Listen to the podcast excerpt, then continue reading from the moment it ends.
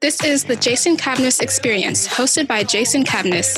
Join Jason as he talks to small business owners and startup founders and other interesting people as we gain great insights about business, people, leadership, HR, and how each guest strives to be great every day. Hello, and welcome to Jason Cavness Experience. I'm your host, Jason Cavness. The Jason Cavness Experience is brought to you by Cavness HR. Cavness HR focus on your business We've got your HR. Do you know it's estimated that small business owners lose $27 billion or estimated $10,000 per small business employee?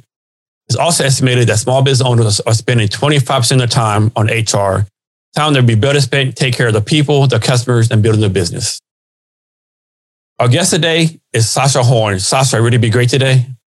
Yes, I am. Hello. Empowering millennials and Gen Zers of diverse backgrounds to make their voices heard is a passion, passion of Sasha. An award-winning multi-platform storyteller, communication strategist, and creative entrepreneur. Sasha is known for her work in front of the camera as a reporter, host, and creator of Sasha Talks Tech. She is now a leading subject matter expert in digital media strategy and an advocate for, for promoting digital equity and using tech for good. Her tenure in broadcast journalism started more than a decade ago as a graduate fellow, graduate fellow at CNN World Headquarters in Atlanta. From there, she wanted to cover a variety of topics from politics entertainment to tech and health. Some of her most memorable, memorable, memorable assignments include covering the 2012 Tea Party movement across the southern United States, the 2016 DNC and legalization of cannabis in more than a dozen states, and the shooting death of Michael Brown by the police in Ferguson, Missouri. Sasha, thanks for being here today. I really appreciate it. Hi, Jason. Thank you for having me. So, Sasha, um, first question Do you consider yourself a tech person, a journalist, an entrepreneur, a mentor, all the above, or something different? I think if I had to sum it up in one word, I would say storyteller. And with that, um, I dabble in all of the above. So, um, as it relates to tech, I don't necessarily have a background in tech, but I did have an affinity for telling the stories of entrepreneurs, particularly entrepreneurs from uh, disadvantaged backgrounds. And that's how my site, Sasha Talks Tech, was born. And the same with mentorship. Um, through social media, I was able to meet um, other people who were interested in careers similar to mine, and then was able to sort of create um, opportunities around that. And so I think um, as a storyteller, I've been able to dabble into all of the above. So, Sasha, you know, entrepreneurs, they have to be a great storyteller, whether if they're pitching for money, pitching customers, for the kids, they got to be great storytellers.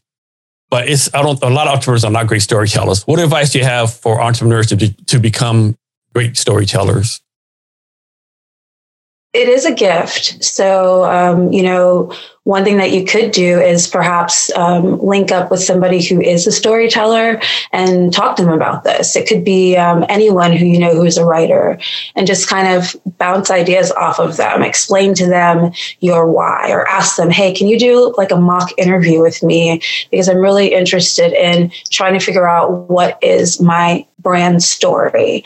Uh, and that would be my advice if you're just, you know, that's you're not good at that. If you're looking to take a stab at it yourself, I would start with your values. I would start with your why and um, the thing that motivates you to get out of bed every day, um, the thing that you would do even if you um, were not getting paid to do it. Uh, it tends to be at the core of your why.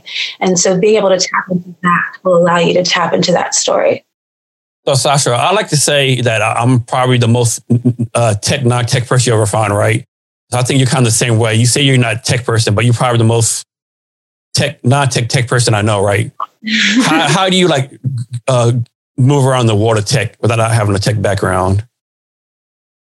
I think it really goes back to uh, the journalism aspect. I, there's no question that I can ask that's considered dumb because hey, I'm just a journalist. You know, I don't uh, I don't have to know the ins and outs of everything. I just need to know uh, the questions to ask to get you to explain to me how it works. And so because I have an interest in a lot of different things in tech, whether it's databases or um, whether it is uh, how to use um, tech to help um, public interest or disadvantaged communities. Uh, I think for me, it's just amplifying those who have those brilliant tech minds by telling their stories. Um, and I think you know, as you're going into it, you know, as a content creator, as someone who's curious, uh, you know, just by by admitting, you know, I, this is not my area of expertise, but I'm very interested, and then you'll find that people are really willing to kind of break it down for you.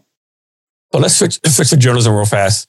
So way, way back in the day, you know, you had like people, Walter Cronkite, you had like three news agency, ABC, NBC, and CBS and pretty much they were trusted. like they could they could have said aliens come and everyone would believe them, right?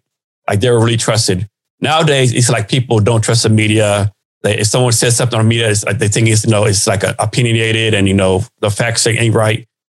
Why? How come it's changed so much? And and like, was like some people would say, well, all the news all the news now is bad. There's social media out there. I think it's a good thing because there's more voices out there, more chances like to hear the truth. But then again, there's so much trash out there too, right? So many people like that's so biased. How did this change? I mean, I know this is probably a long term, a long, a long range answer though.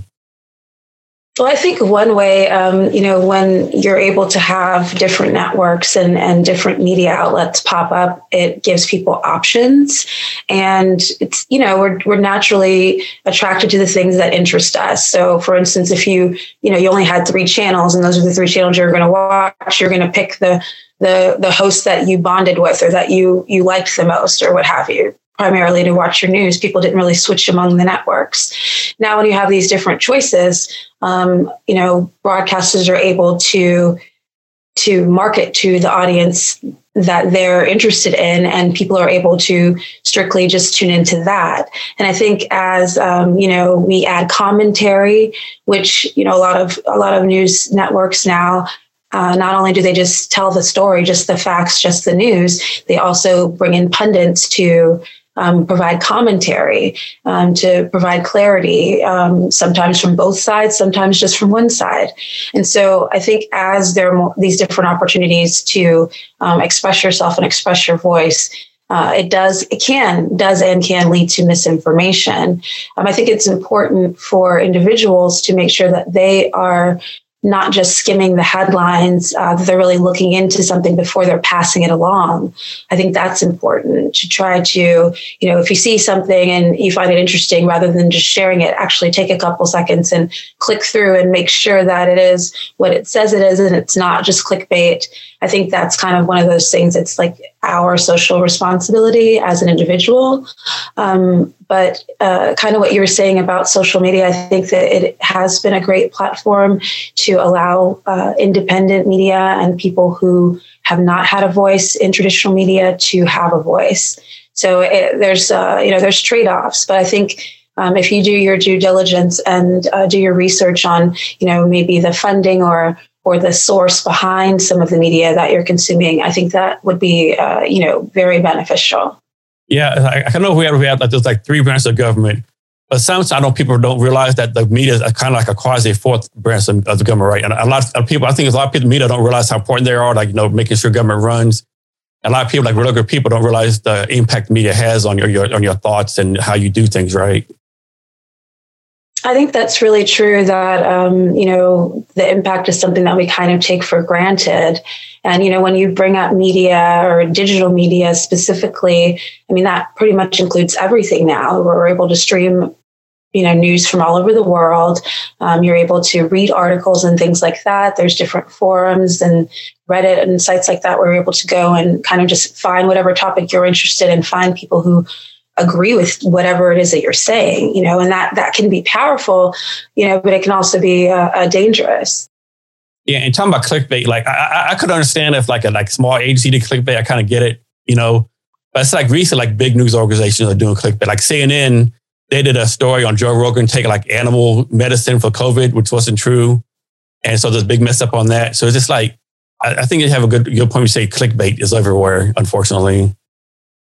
Yes, it is. And I think that's something that, you know, it comes down to we have to kind of check the sources of where we're seeing things and, you know, maybe not necessarily just choose um, you know look at okay well it was posted by this because you know there's false accounts out there and things like that as well so you really have to kind of do your research particularly before you share uh, uh, something that you're consuming online i believe yeah like i think recently like people say i did my research but that means they they, they just read a couple facebook posts from someone they follow right? Yeah it takes a little bit more than that i would think. Yeah. So next what exactly is digital media strategy? Uh, digital media strategy is just really helping creators um, and businesses, organizations um, learn how to communicate and navigate the digital space. So this is everything from social media to blogging to um, you know mainstream media. Everyone has a digital platform now. And, and just really learning how to tell your story across platforms and to get the message across in the most effective way. Um, just because uh, one person is doing this and you know you seeing everybody doing that doesn't mean that that's the most effective thing for you. And really what we do is use data driven analytics to kind of dive in and take a look at okay this is what's performing well, this is what isn't. So maybe we need to invest more resources into column A instead of B and things like that. So it's really just providing insight into how to best tell your story because you I mean you talk about all the different platforms well just because they're out there doesn't mean you have to be on every single one not that you shouldn't have your digital real estate reserved or brand reserved but you don't have to actively um, participate in every single new social media platform or thing that comes out there. You need to look at where your target audience is and then double down on that. So, Sasha, what makes someone a creator? Is there a definition for that? Like, does someone have to post like hundreds of times to become a creator, or is this a one-time post? What, what's your definition of a creator? I think it's definitely changed. Um, you know, I've been in the blogging space since 2013, and, um, you know, in the past, I would say having a digital property like a blog or um, some sort of site that you're maintaining, um, whether it's a Facebook group, maybe you're curating a community, um, you know, that type of thing. Um, but now I really feel that a creator is anyone who uses their platform to tell stories. And the stories can be um, what you're doing right here with, with your podcast and where you're allowing um, entrepreneurs you meet to come on and tell their stories, uh, giving using your platform to amplify what they're doing, or it could be um, you know paying it forward in a way where you are um, bringing on interns or you are um, and then you're having helping them to tell their stories and create um, create their brand online. And i think it really is born from the fact that now it's very important that we all have that digital real estate. It's important that um, particularly if you're in an industry um, like business with like what you're doing or even what i'm doing with media um, where it's very forward facing you want people to be able to get in touch with you. It shouldn't be too difficult for people to be able to um, connect with you because that is kind of at the center of what it is that we're doing. So, Sasha, I've been doing this podcast like a couple years. In that time, I know 30 people started a podcast. Only five of them are still doing it. Other 25 quit pretty much because they didn't get Joe Rogan numbers in six months, right? Can you talk the points about creators having patience? Absolutely. Um, something that I was taught just kind of when I was going through building out Sasha Talks Tech, like I said, that was around 2013. And um, it was if you build it, they will come. And it's just important to make sure that you're consistent. And so for me, knowing that I have other projects and other things, I kind of just did it one chunk at a time. So um, I started the blog in 2013 with just weekly posts. When I was able to do, you know, more frequent posts I would. Um, I had a weekly video series that I worked on for some time, and I kind of just um, would release it project at project. Um, I would wait until I kind of had a chunk of things done to then release that. And for me, that helped. Um, but the thing that I think is most important is just making sure that you are actually putting your name out there. You're not just creating the content and then just posting it and then hoping people see it. You're actually working with the, if like, for instance, if you're spotlighting folks, you're actually working with them to make sure that they're sharing it, um, that you're making it easy for them to share it on their social media platforms um, collaboration is the quickest way to grow. And while you may not, you know, get those numbers overnight, you you will, I believe, if you continue doing it, you will find um, opportunities. For instance, speaking engagements that have come up for me, opportunities to do project reviews, to do segments on local television stations across the U.S. All of those things came because of people who found my site. And like I said, it was just really at the beginning, just posting once a week. Yeah, that's definitely a good point because I've been asked like speak at several conferences, like virtual conferences. It all came back to the podcast, you know yeah, it allows people to see you in action. Um, it, it, gives you the credibility and it shows that you are able to consistently put out a product that people are interested in. And, you know, it, I think something that you do really well is making sure that you put it out on a variety of different platforms. You can't just, you know, do something. I can't just post a blog post on my, on my blog on WordPress and expect someone's going to read it. You have to take that post and you have to you know, find ways. And I don't mean just tweet it out one time, you know, maybe find a group on social media, maybe Reddit or, or um, a thread on Twitter where people are talking about that conversation and find a way to organically add it in there. And it does take some work, but you know, it only takes like one, one click, uh, one, one um, post like that where you shared it somewhere for, you know, it to get a lot of traction and, and people are now noticing the site.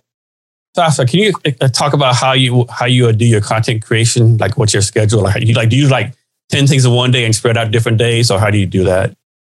Right now, I'm actually not really uh, in the content creation game as much as I used to be. I am uh, still blogging, and the site is still updated um, several times a week, two to three times a week. But as far as um, content creation on social media, that's not something that I am doing right now.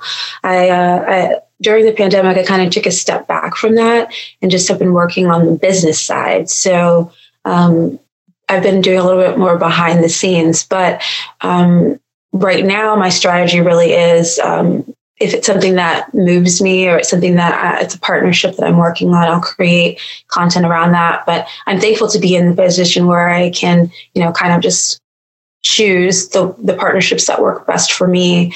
Um, I do um, paid and unpaid collaborations. I don't always um, accept fees or anything like that for some of the collaborations, particularly if it's uh, a product or a service um, from a, someone who is from a multicultural background.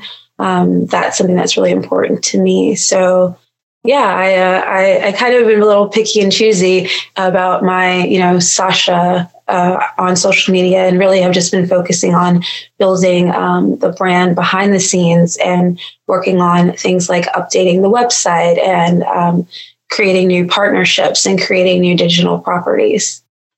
Sasha, how, how are you using tech for good? The way that I use tech for good is by um, not keeping everything I learned to myself. I similar to how I met you, Jason, um, on Clubhouse. It's by going on platforms like Clubhouse or Twitter Spaces or you know YouTube, wherever, and just really sharing the knowledge that you have. And when you see someone who is doing something similar to what you're doing, reaching out to them and finding opportunities to collaborate and introduce them to others in your network. Um, that's something that I feel that it's really simple to do. You can start with where you are now. You don't have to have a whole bunch of followers. You don't have to have a huge audience. You can literally just, you know, look at the people that you um, you admire or that you are collaborating with and ask them, you know, can I share your story? Is there um, something that I can do to amplify the work that you're doing? Because I really admire that. And that could be sending a tweet. It could be, you know, sending an email to someone who you think might like it. But I think that um, using your platform to serve others is the is a great way um, to get involved in um, using tech for good. So, Sasha, you've covered many subjects as a journalist. Do you have a favorite subject to cover?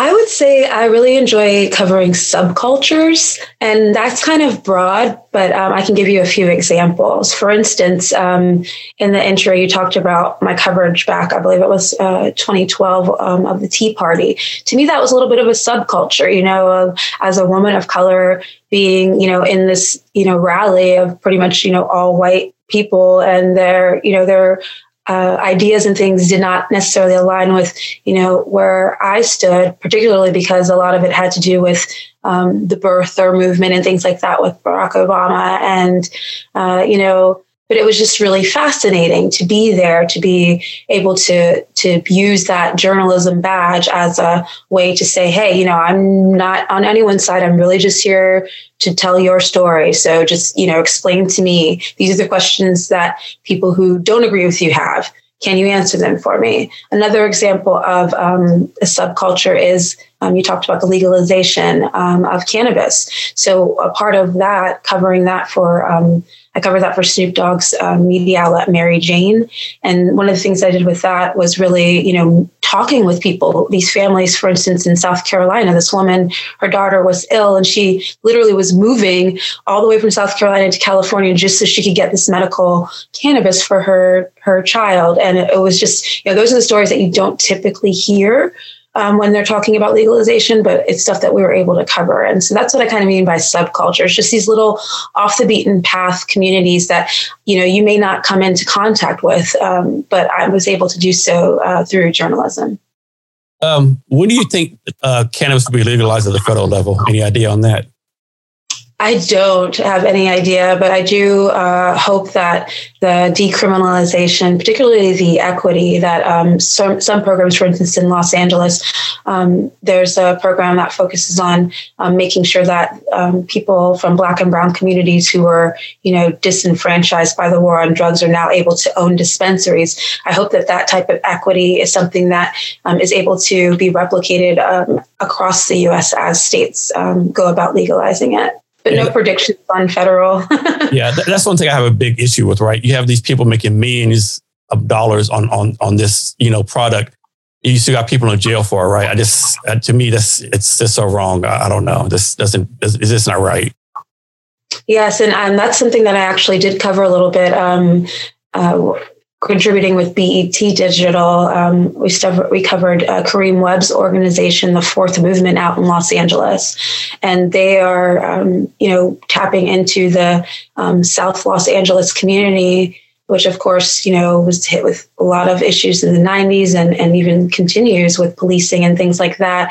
And they're looking to uh, help the residents there have some ownership in the dispensaries that are now popping up in their neighborhoods and things like that. And so those organizations do exist, but they're not, um, you know, they're not everywhere. And so how do we take something like that and, and and get that everywhere so that it's not just the rich people who are benefiting on the legalization, it's people who were, you know, getting locked up before that are now able to benefit.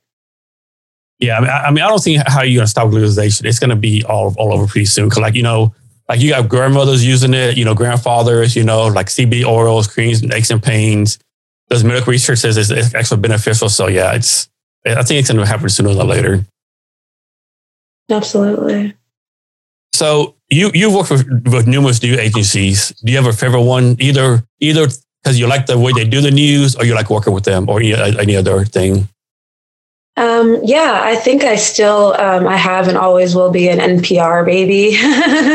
it's where I got my start working with the Corporation for Public Broadcasting. I worked in radio there, and that was kind of um, the business side.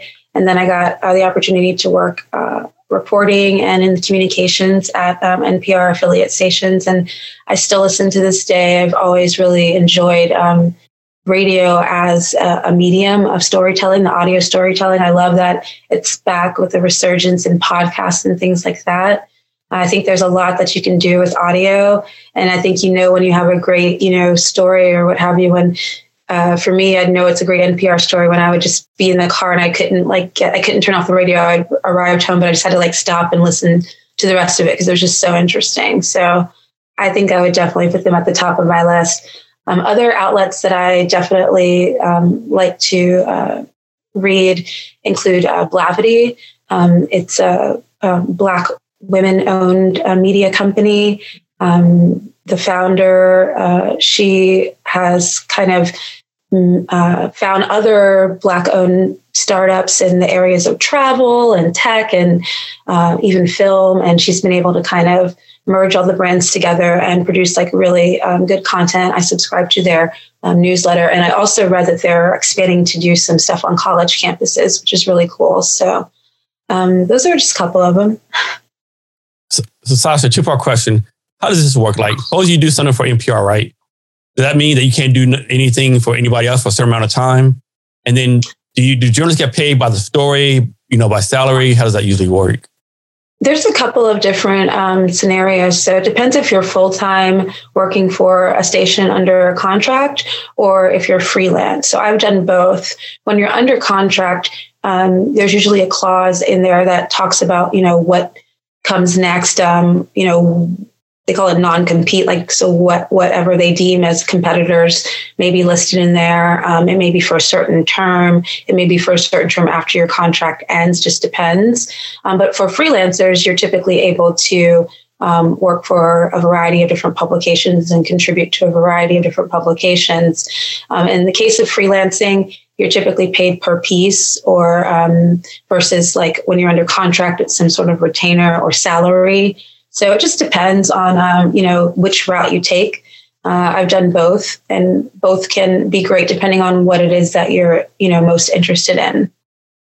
So, Sasha, hopefully I say this right. C- can you talk some about your Gullah heritage?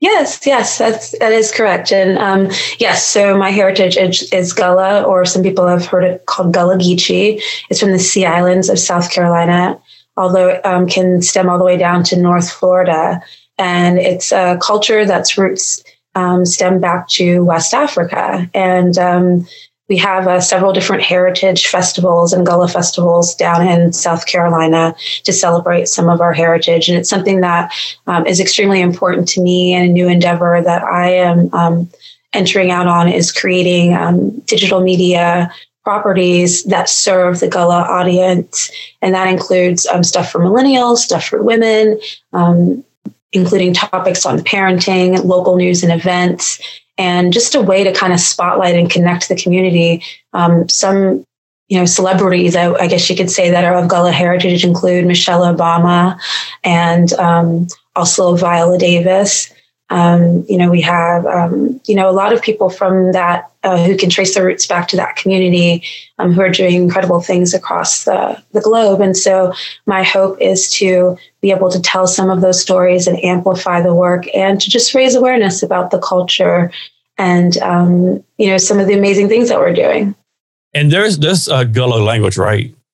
Yes, there is. Okay. And then, and hopefully I asked this question right um, and I could be wrong, but most, most Black Americans cannot trace their heritage back to any specific place in Africa, right? But Gullah people can trace it back to a specific place in Africa, right?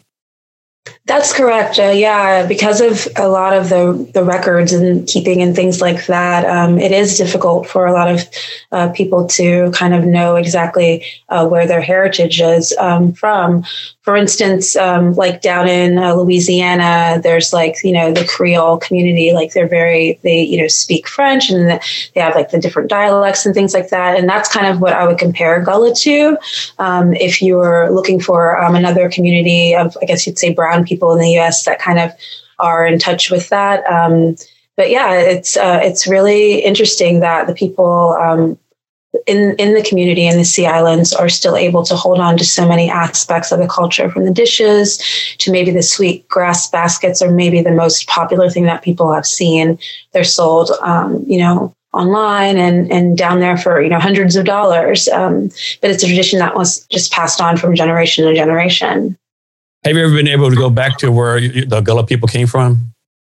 I have not been to um, to Africa. No. Um, so uh, I believe Sierra Leone, that around that region is is um, a part of where the heritage stems from, and I have not had the opportunity to visit, but it's definitely on my list. Well, Sasha, you spent some time in the Air Force, I believe, doing public relations. Can you talk about how the Air Force, you know, affected you as far as being an entrepreneur and what you gained from it? Yes, absolutely. I think um, you know public service for instance, is something that I still continue to hold very closely. And I think that um, being a veteran, you know, it's part of that. Um, I really feel that it gave me the opportunity to um, learn a different aspect of storytelling. I um, did I took a photography class um, through my training and was able to you know start shooting my own things, and that's something that I didn't do before. And um, you know, learning photojournalism in a time like you know, the I guess that was like the early mid 2000s is definitely a skill that I continue to use today. And it also helped me with that, just not being afraid to walk up to someone and, and just start talking to them. You know what I mean? Just being able to kind of uh, get used to that. Um, a lot of the things I would do is going up and taking photos at events and things. You got to get people's names, and it kind of helped me with that um, that little bit of fear of just you know walking up to somebody and and just you know commanding their attention. is PR in the Air Force the same as doing it outside of the civilian world? Or there's other big differences? There's a lot of differences um, when you're working with a government agency versus working um, with like a private company. Um, it's one of the differentiators. They call it public affairs versus like um, uh, public relations, but some of the elements are the same, including the um, communicating with the different audiences. So there's internal, external. So that internal would be like your fellow colleagues in private or your fellow airmen if it's in the military. Um, external would be you know the the public who lives around the military installation or if it's a company external could be um, the people who you serve with your product or service. So there are similarities and differences uh, in the the processes and the procedures but some of the fundamentals are are the same across the board. Also so you've, you put yourself in position to be successful you know many times. What's been your secret to put yourself in these in these positions to be successful well, as you know, we say in the Perks of Ambition Club, um, it is closed mouths don't get fed. And that means that never be afraid to speak up about what it is that you are interested in doing. Um, not to say that you should, um, you know, complain like, oh, I hate my job. I hate what I'm doing now. This is what I really want to do. But, you know, say, wow, you're working on that. I find that to be interesting. I'd love to learn more about it. Just asking questions, putting yourself out there, letting people know what your intentions are, doing your research, reading about it, looking it up, um, signing up for Google Alerts on the topic so that you can stay up to date following people on social media who are doing the things that you're interested in doing. And looking at their accounts not with envy like man i really want to be there but hey if they can do it i can do it. And um, you know I, I you know talking about mentorship and, and working with others, you'd be surprised how many people really, you know, don't follow people they admire because it of, of jealousy. It's like, no, you want to follow those people because you want to see what they're doing, look at their strategy. And if, if they can do it, then you can do it. Yeah, one thing I'm, I'm, I'm a big fan of Google Alerts. Like, of course, I have a startup I'm trying to get customers. So when I have a customer trying to get, uh, I do a Google alert for them, right? So whenever that company pops up, of course, some companies not really on the internet, some are or it pops up, I get a notification. I can send a quick note, hey, congratulations, or you know, whatever you know. I think it's a great tool and it's free. Absolutely. I agree. I use it for keeping up with pretty much any topic that I'm interested in, um, just to kind of see what people are writing about it. It helps me to know to stay in the loop of uh, what's going on because it's it's difficult to stay on top of everything with so much out there. So, do you, do you have a favorite social media platform right now? Uh, let's see. You know, I, I go back and forth, um, but right now I've really gotten a lot back more into Facebook group because of group, some groups that I've been, been involved in. It was kind of surrounding uh, my high school reunion. Like for the longest, I just never even used Facebook. It was more of like Twitter, Twitter. But uh, around my 20th high school school reunion, uh, they had a Facebook group, and with that group, I found myself, you know, very much engaged and ended up getting the app back on my phone. And now I'm kind of, you know, back into that group thing. But for me, it, it, it kind of changes. Um, I, for a while, it was LinkedIn. For a while, it was Instagram. Um, but I would say for a while, it was Reddit. but right now, I would say it's good old Facebook. Not the not the posts or so much as like the groups. Mm-hmm. Yeah, uh, you know, of course, like I said, I post a lot of places. I used to be a really big fan of Snapchat. I haven't been in there for a while. It just lost it for me. I never really got involved in Twitter, even though I should. Never got involved with Reddit and Quora. But I, am mainly, I'm, I'm, a big fan of TikTok right now, I like what people are doing there. And of course, like, you know, TikTok, like, you know, there's so many platforms, there's trash on there, of course, but there's so many good stuff. Like I follow one person does daily sales tips. Another person, he's, he's a psychiatry tips. There's good stuff on there. But, uh, but like you said, you got to find the one that, that, you know, your, your customers on and, and go on there. Absolutely. And also the one that resonates the most with you, you know, like the one that you feel that you can be your authentic self. And it's also, you know, different. I post more on Twitter Um, you know, but I probably consume more on, on in Facebook groups right now, you know, and it's like I post more on Instagram stories and reels, but I don't, you know, I'm not necessarily like scrolling the feed on Instagram as much as I was, say, like a year ago. So it's like I view it as for as a creator, I view it as you know as a consumer and as like you know as um, you know push, pushing out content, not just you know consuming. Sasha, there's all this info out there, right? There's all the social media, there's the emails, the CNN, you know, Blavity, all this stuff. How do you, you know, keep from being overwhelmed with all this information? One thing that I do is I don't have alerts on my phone, so I don't really get push notifications for pretty much anything except um, like maybe a couple of like work related apps. Um, that helps me to not so it's like i have to go out and look for it. It's not just constantly like popping up in my feed. Like my brother for instance he has like all of his news alerts on. So as soon as like something's happening he's like looking at it and like da da da and i'm like i just can't. That's just too distracting. How is he not going insane with that? I don't know. He likes to stay up to date with everything. But for me like i don't have any social or any of those types of alerts on um, just because uh, for me it's like i'll go to it when i want to read it. And then that kind of helps. Um, other things I'll have like do like a summary, uh, email or text or something like that. We'll be like, okay, here are like the top, like for, for Reddit, for instance, like I have like a widget on my phone and so it'll give me like one subreddit a day. And so that kind of like, you know, helps me stay plugged in, but I'm not like going down into like a whole bunch of stuff on there. Even though sometimes I click it and I end up going down in a whole bunch of stuff on there too. But, um, you know, I just kind of like try to, uh, try to, um, you know, keep it balanced a little bit. Yeah, that, that is the risk, right? You, you check something one time and two hours later, you're watching clown videos. You're like, how did I get to this place? Yeah, that's what I don't want. Sasha, can you talk about uh, a new tech or, or a tech that's coming up that's exciting you?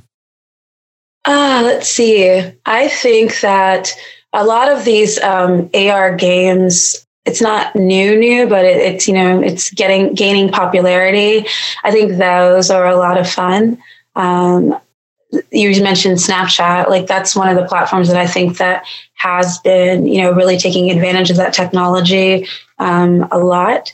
Um, i also think that uh, you know the resurgence of audio is really interesting and it'll be really cool to see what apps um, adapt or are created to kind of like support that. For instance, um, there's a lot of apps popping up that are aggregating clubhouse rooms and um, you know giving you like a directory where you can see them and things like that. It's just nice to see how you know when there's this you know this resurgence of a medium, how these other you know startups can sort of populate around it to support it and enhance it. So that's that's what I'm looking forward to. So I know Clubhouse was a hot thing recently, but it seemed like they almost missed the opportunity, right? It seemed like they didn't grow fast enough. Like it was first this iOS, they didn't have Android. And by the time they get Android, like it's like everyone copied them, right? And it's like the number of saying like these have like all the crazy amount of growth before the people downloading, joining. Now it's like the numbers are actually decreasing. So do you think what's your take on Clubhouse right now? I, I have a really, you know, you're part of that community, the Perks of Ambition community on there. And we are actually in the process of surveying, engaging our members, you know, to see how they best want to connect, um, not just with Clubhouse. But, Okay, so we that's where we all gather. That's how we all fi- found each other. But you know, are there opportunities to connect that same audience on other platforms? Um, I have been dabbling with Twitter Spaces. They definitely have some features that I do like. Um, you know, like allowing people to like have their hand up um, to say, you know, where everyone can see whose hands are up and different things like that. Um, I also like the updates that Clubhouse is making um, to allow you to more quickly share different uh, snippets from your club. I think uh, one thing with Clubhouse is, it, for me, it's always been more about the quality of the conversation than the quantity. I think if you're just, you know, searching for like, okay, I want to have a room with thousands of people, yeah, that is maybe not, you know, the necessarily the best goal. But what I do think are the conversations that you have, taking them and using them across platforms, which have definitely made it easier to do now with clips. I think that that is, um, you know, having those or having those great conversations and taking them and sharing them across platforms. I think is really going to be the way that um, I'll continue to use Clubhouse. Sasha, so how do you keep up with all this? Like, you know, there's always a new update, new change. I think Instagram just made a lot of changes to their platform how do you recommend people keep up with these changes? And you know, because like who like who has time to go on Twitter Spaces and figure out how it works? Like who has time to go to Instagram and do other stuff, right? But of course, you need to to you know keep your content you know good. I think. So how do you how do you do, deal with that? Well, one thing that I do is I um, I check out their blogs, the Instagram blog, the Twitter blog. Um, they usually will have updates. They also have areas specifically for creators where they'll send you like an email and it will tell you um, some of the things. You can just kind of scan it and see um, you know what's new. There's also different online communities that kind of curate that information for you. And i think those are really helpful just to kind of get like the the big picture stuff because you're right i'm not going to keep up with every single update but let me know like the big picture things that are happening or the, big overhauls that are coming. Sasha, can you talk about um you already talked about some already but can you talk about how Sasha Talks Tech got started the idea behind it what your focus right now and what your vision is for it going forward Absolutely. So, um, Sasha Talks Tech started in 2013. Um, I was I competed on a, a, reality television show called Whodunnit, and um, with that show is when I kind of decided I wanted to go independent with media, and I wanted to have a site where I could keep in touch with um, all of the people who I'd met since um, you know being on that show, like my uh, people that I met on Twitter and Instagram, and so that's how the blog started. Um, I kind of launched it with a cross country move from Washington, D.C. to Los Angeles. And um, I stopped at different cities along the way and spotlighted their tech scenes. And from there, I started um, reaching out to all the different Los Angeles um, tech organizations, nonprofits, people on Meetup or Eventbrite or having events and asking them, um, could I get media credentials? Meaning, so I didn't have to necessarily pay like ten dollars to attend every single event, and then go there and then cover it and as media. And so from there, um, I would start getting invited to events and um, getting added to different press releases and things like that.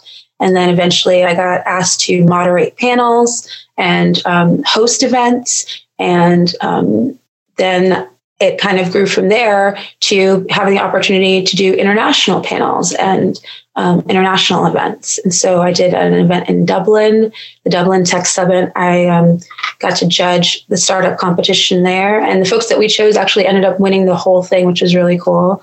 And um, I also um, got to work at the Web Summit in Lisbon.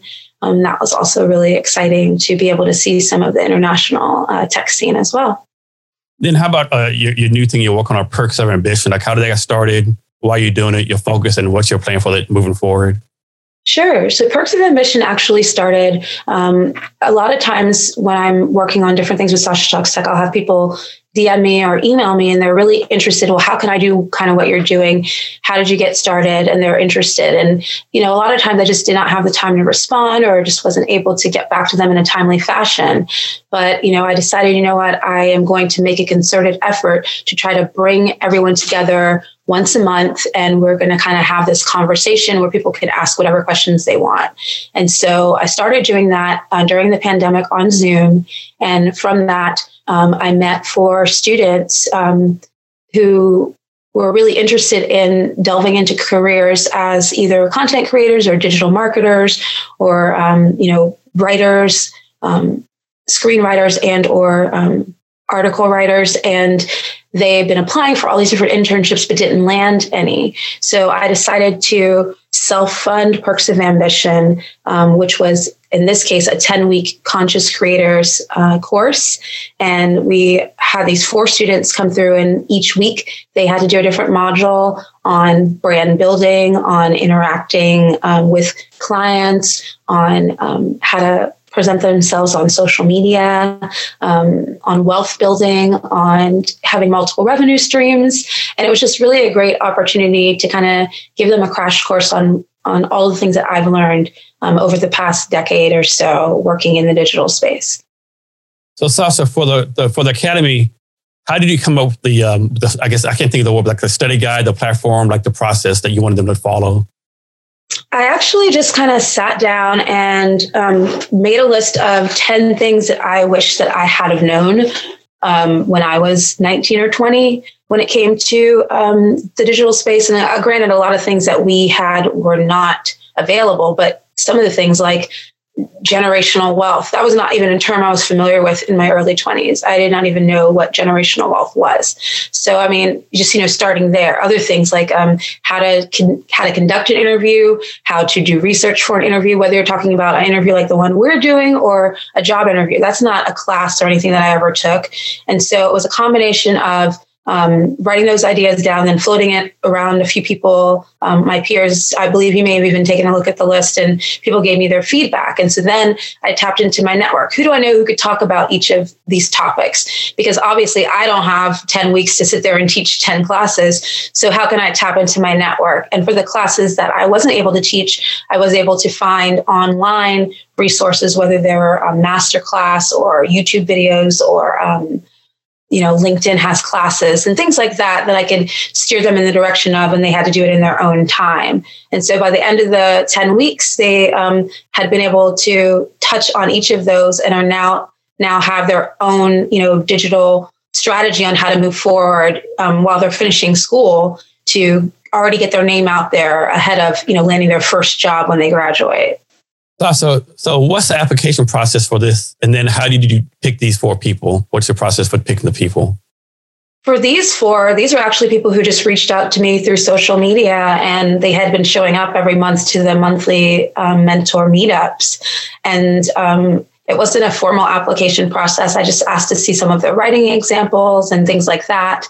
Um, but moving forward, I do, I would like to do it again um, for the summer 2022 and I will be um, posting on Perks of Ambition um, more information about how creators will be able to apply. Um, we'll be opening it up in uh, March and making selections by May for our summer 2022 co- cohort. And some of the things that we're looking for are just people who are um, you know, able to really just dive in and commit to showing up and being a part of the community. Um, some of the deliverables include attending clubhouse rooms, hosting clubhouse rooms, um, going on LinkedIn and, and working on their profiles, interviewing people, um, informational interviews and interviews that they'll um, turn into content, blog posts, things like that. And so you have to be outgoing. Um, if you're not a great writer, that's okay. Um, there are other ways that you can tell your story. We had, um, you know, a couple of folks who were writers. We also had a couple of folks who are more into video content. And so we're willing to work with you, um, but we are looking to um, have a class. Um, we're looking at five, but if we're able to get more funding, maybe we can move it to 10. So yeah, I'm really excited about that. Yes. And then can you talk some about, I think it's called STT News? Yes. So um, as part of um, having Sasha Talks Tech and Perks of Ambition, I really wanted to have um, a place to really just push out all of our content to the audiences as they're interested in it. And in it. And so what I did was uh, we created STT News, um, sort of like Sasha Talks Tech News, just abbreviated it. And that is that is a site where you'll be able to catch all of our story content, whether it's um, the content created through Perks of Ambition, which is more like art and culture, um, music and movie reviews from the Black and Brown perspective, or if you're just interested in the tech tips from a small business perspective, you're looking on for our guides, maybe travel, that type of thing. And we're also launching um, a newsletter service. It's 100% free. Um, there's no cost to any of our subscribers, and we'll be delivering these customized customized guides to you each week based off of your interests. So we'll send you a quick survey. You can select the categories of content you're interested in. And then each week you'll be delivered original content and curated content on those topics from our team. So for uh, Sasha Talks Tech, Perks Ambition, STT News, do you have these? Do you have these as separate companies, all, all, all, or like one company under under Sasha Talks Tech? They're all separate, but if you're interested in checking all of them out in one place, um, I can give you the link. You can t- check out digital-info, and that's a list of all of our digital properties, and it allows you to kind of pick and choose which ones that you're interested in, preview some of the content. Um, I do have partners that I'm working with on um, Perks of Ambition. Um, although Sasha Talks Tech, that is um, a sole proprietorship. That is just me. So for Perks of Ambition, do you have like the a perfect candidate that you want to apply? Is like a is a target market you're trying to get with the with your with the applicants? You know, I really, um, although our cohort over summer 2021 was um, comprised of um, Gen Z members, I really am open to um, folks from other generations because you know, just because you're, you know, from Gen X or whatever doesn't mean that you don't have a story to tell and that you, uh, you know, it's too late or something like that for you to pick up um, these skills. And so I really welcome um, people from all backgrounds and all generations to consider taking a look at the program. It's 10 weeks, a 10 week intensive that will really allow you to just go ahead and take um, whatever idea you have for your brand to the next level. And, you know, it's an opportunity to earn some money and create content that will be published through um, all of our different sites. Sasha, I think you bring a good point on diversity. I think a lot of people think diversity is only like sex or gender, but it's diversity. I mean, it can be like you said, you know, uh, no, boomers and Generation X and millennials think differently. You know, it could even be religion, right? I mean, absolutely. So people, people get it wrong. I think it's people of all backgrounds and making sure that they're represented. And I think that it's important to, you know, all backgrounds means all backgrounds. We need people, um, you know, who who look like all of us to be at the table so that we're able to collaborate. And that's something that's really important to me. Um, that's one of the reasons why I sort of use the term multicultural, although it's more than culture. Like you said, it's also multi generational, but really just amplifying diverse voices, which is the tagline of Perks of Ambition. And diverse, like you said, can be religion, can be gender, can be age, can be a lot of different things. Can you talk some about the monthly mentorship you do? I think the, the one you do on Clubhouse. Yeah, so our next uh, event is going to be happening the first Saturday of November. Um, these events happen each month. Um, we're going to be um, talking with folks this month about the, dig- the, the, different digital platforms that I'm working on and kind of using it as a focus group to get a better sense of the stories that um, our audience is interested in um, and hearing about it really just started as, like I said, people saying, Hey, I'd really love to pick your brain and just not having time to meet with, you know, 10 different people individually. So it's kind of a standing monthly, um, we do it on Clubhouse and on Zoom, where you can just sort of tap in, listen in, um, and just collaborate. We've had some really great partnerships, um, opportunities that have come from it for um, our attendees, and uh, we definitely would love to, you know, have um, your audience come and join us. I know that you've been there for almost all of them, Jason. So we appreciate your support. No, no, no problem. This is a great experience. So the people who attend these monthly mentorship, what what do you want them to get out of it? Well, I like to say that mentorship isn't just um, someone older helping someone younger. I think that there you can learn just as much from the um, college students that are there as they can learn from you um, whether it's perspective, whether it's um, balancing ideas, whether it's just trying to get a better understanding of a concept or why something is trending or why something like why like one time we actually had a conversation about like why TikTok, you know, like with with folks from generation um, X to Gen Z talking about why they liked it, and people like me who are millennial talking about like I don't get it, you know. So it just you know it just depends on the topic. We also talk about things like um, the future um, when it comes to like drones. We get an expert come on and talk about um, what it's going to look like in the next um, 10 to 20 years with like the drone highway that's going to be in the sky and you know we just really um, just kind of are just talking about things that interest us but it's a chance to do something on one Saturday a month where you're kind of just hanging out, you know, in the morning. Uh, it's 12 to 1.30 Eastern time, but, uh, you know, so it's pretty early in the day, but you're able just to come in and just um, listen or be engaged in the conversation. And one thing about these these things like this, you never know what's going to lead. It's like, I know, Fallon was on there one time. She wants to be a screenwriter. Have a good friend, Al Anneman, who spent like 15 years in film production and production in, in Hollywood, right? And so I connected them right. It had, it had some it had some good conversation, right? So if I hadn't been there, I would have known about it. You know, so you never know what kind of connections you can make by doing this kind of stuff. Absolutely, and that's kind of what it's all about. Just getting like you know, like I said, some of the most interesting, some of the most brilliant people I know in, in the same Zoom room or clubhouse room. that's kind of the goal, and just see what happens. Just have a conversation. So, can you give like just some general advice for young people, either like job searching or finding their way? If what what should young people be doing right now? Well, definitely tapping into your network, not being afraid to ask questions, not being afraid to reach out. Um, informational interviews, they are a thing, you know, where you're reaching out like, hey, I really just have a few questions about the career that you have, um, something that I'm interested in. Just don't be afraid to look for people who are doing what you're doing and uh, finding them on social media and reaching out.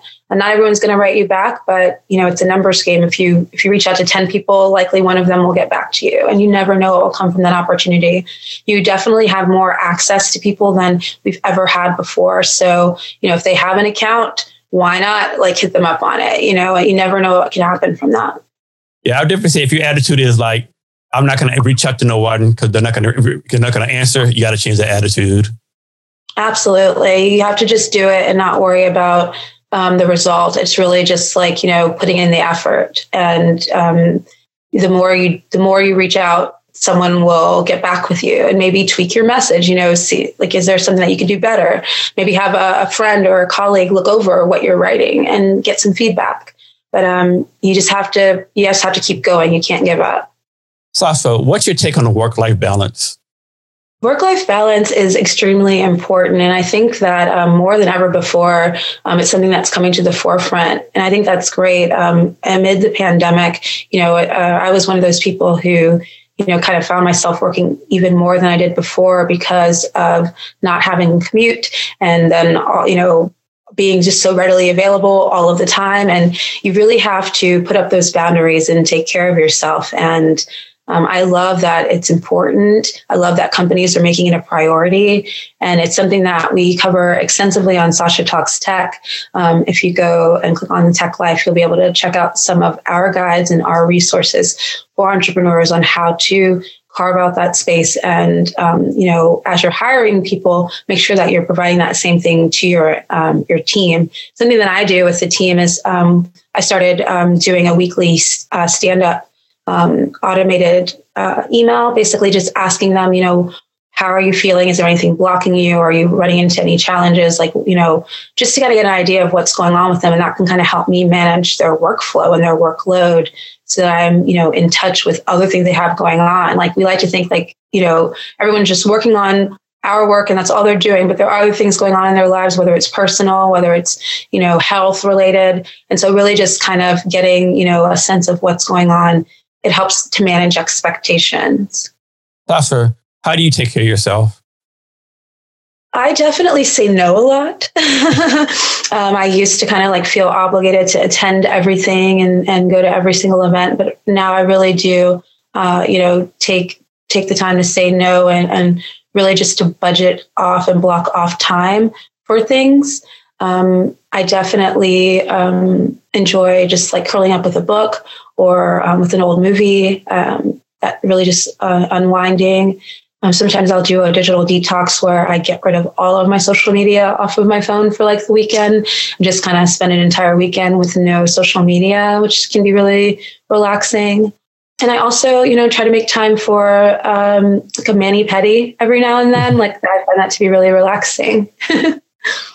so, to me, I think public speaking skill everyone needs to have, right? What's your advice to young people to get them ready to be a public speaker? What do they need? What should they be doing? Well, there's a lot of opportunities now, particularly with the apps like we were just talking about. Um, you can go live on Instagram or YouTube, or you know, start a room on Clubhouse. But I think you know those are the best ways to really, you know, they'd say before or join Toastmasters or some public speaking organization, but you can now do it right from, you know, your your phone. So I would say just just jump in there, find a conversation that's someone interesting to you, get on stage and, and add your two cents and um, just go from there. The practice makes perfect and just keep it up and you'll get there. So, Sasha, when you bring people onto your company, what kind of characteristics do you look for in, in those people? I think it's really important um, for any candidate to have an understanding of what it is that we do. So I really am always impressed by people who have done their research and are aware and can add something to like the conversation. Um, oh yeah, I remember seeing that, or they might mention something that we recently covered. Um, I also really just like enthusiasm. Um, you know, natural enthusiasm, um, someone who's really just curious and interested in uh, learning. Um, for me, uh, everything I do is about learning. So um, I'm a lifelong learner, and I feel that it's important to try to learn something new every day. And so um, I think anyone who's curious, bright, and just really eager to jump in wherever they're needed are definitely um, some of the characteristics that I have found work best with candidates that we've hired. Sasha, is there anything else that I asked you that I didn't, or anything else you want to talk about that we haven't covered yet? No, I just uh, would love to say that I really enjoyed uh, being part of the experience. And um, I would love uh, for everyone to head over to the site and check it out. If you want to take a preview of all of our properties, you can go to digital-info and that will link you to all of our sites. We're really excited about, um, you know, contributing to the digital ecosystem and uh, you'll be seeing uh, a feature story on Jason on the site very soon as well. Uh, our, our, our, colleague Fallon wrote that. um, so I understand you have something for our listeners as well. Yes. Um, just in time for the holidays, we are working on curating um, a black and brown digital e-guide that will e-book that will allow you to shop from your phone or from your computer or forward it to someone who you'd uh, like to share that with. So if you head over to our site, you can subscribe, uh, digital-info. And um, yeah, I think it's going to be a really great gift. Uh, we're teaming up with all of the creators who we've met through the Clubhouse ecosystem, as well as um, through our variety of Facebook groups. And we're going to, this is going to be a living document that is going to be um, continuously updated so that we uh, just can provide this resource at no cost to the community. And to our listeners, we'll have Sasha's social media links and a gift on our show notes. You find the show notes at www.cabinetsextalkblog.com. And be sure to share this episode and rate, review, and subscribe the Jason Cavness Experience on your favorite platform. Sasha, we're coming to the end of our talk. Can you give us any advice or anything you want to talk about? Um, I guess I would say with final thoughts is just don't forget to start uh, where you are. You know, you may not necessarily have it all figured out, but if you're able to set that goal and just try to do something to just move move the needle just a little bit each day. Maybe it's doing research. Maybe it's uh, you know watching some videos on YouTube. Maybe it's listening to some podcasts like this one uh, of somebody who's doing something similar. But just keep as long as you can stay inspired, you can make it happen. And um, that's what storytelling to me is all about. Also, thank you for your time today. I really appreciate it. Thank you, Jason. Keep up the great work. Thank you. And to our listeners, thank you for your time as well. Remember to be great every day. Thank you for listening to this episode of the Jason Cavness Experience. Be sure to connect with us across social media at Cavness HR. Thank you, and remember to be great every day. You got to pump it up, don't you know? Pump it up. You got to pump it up, don't you know? Pump it up. You got to pump it up, don't you know? Pump it up. You got to pump it up, don't you know? Pump it up. You got to pump it up, don't you know?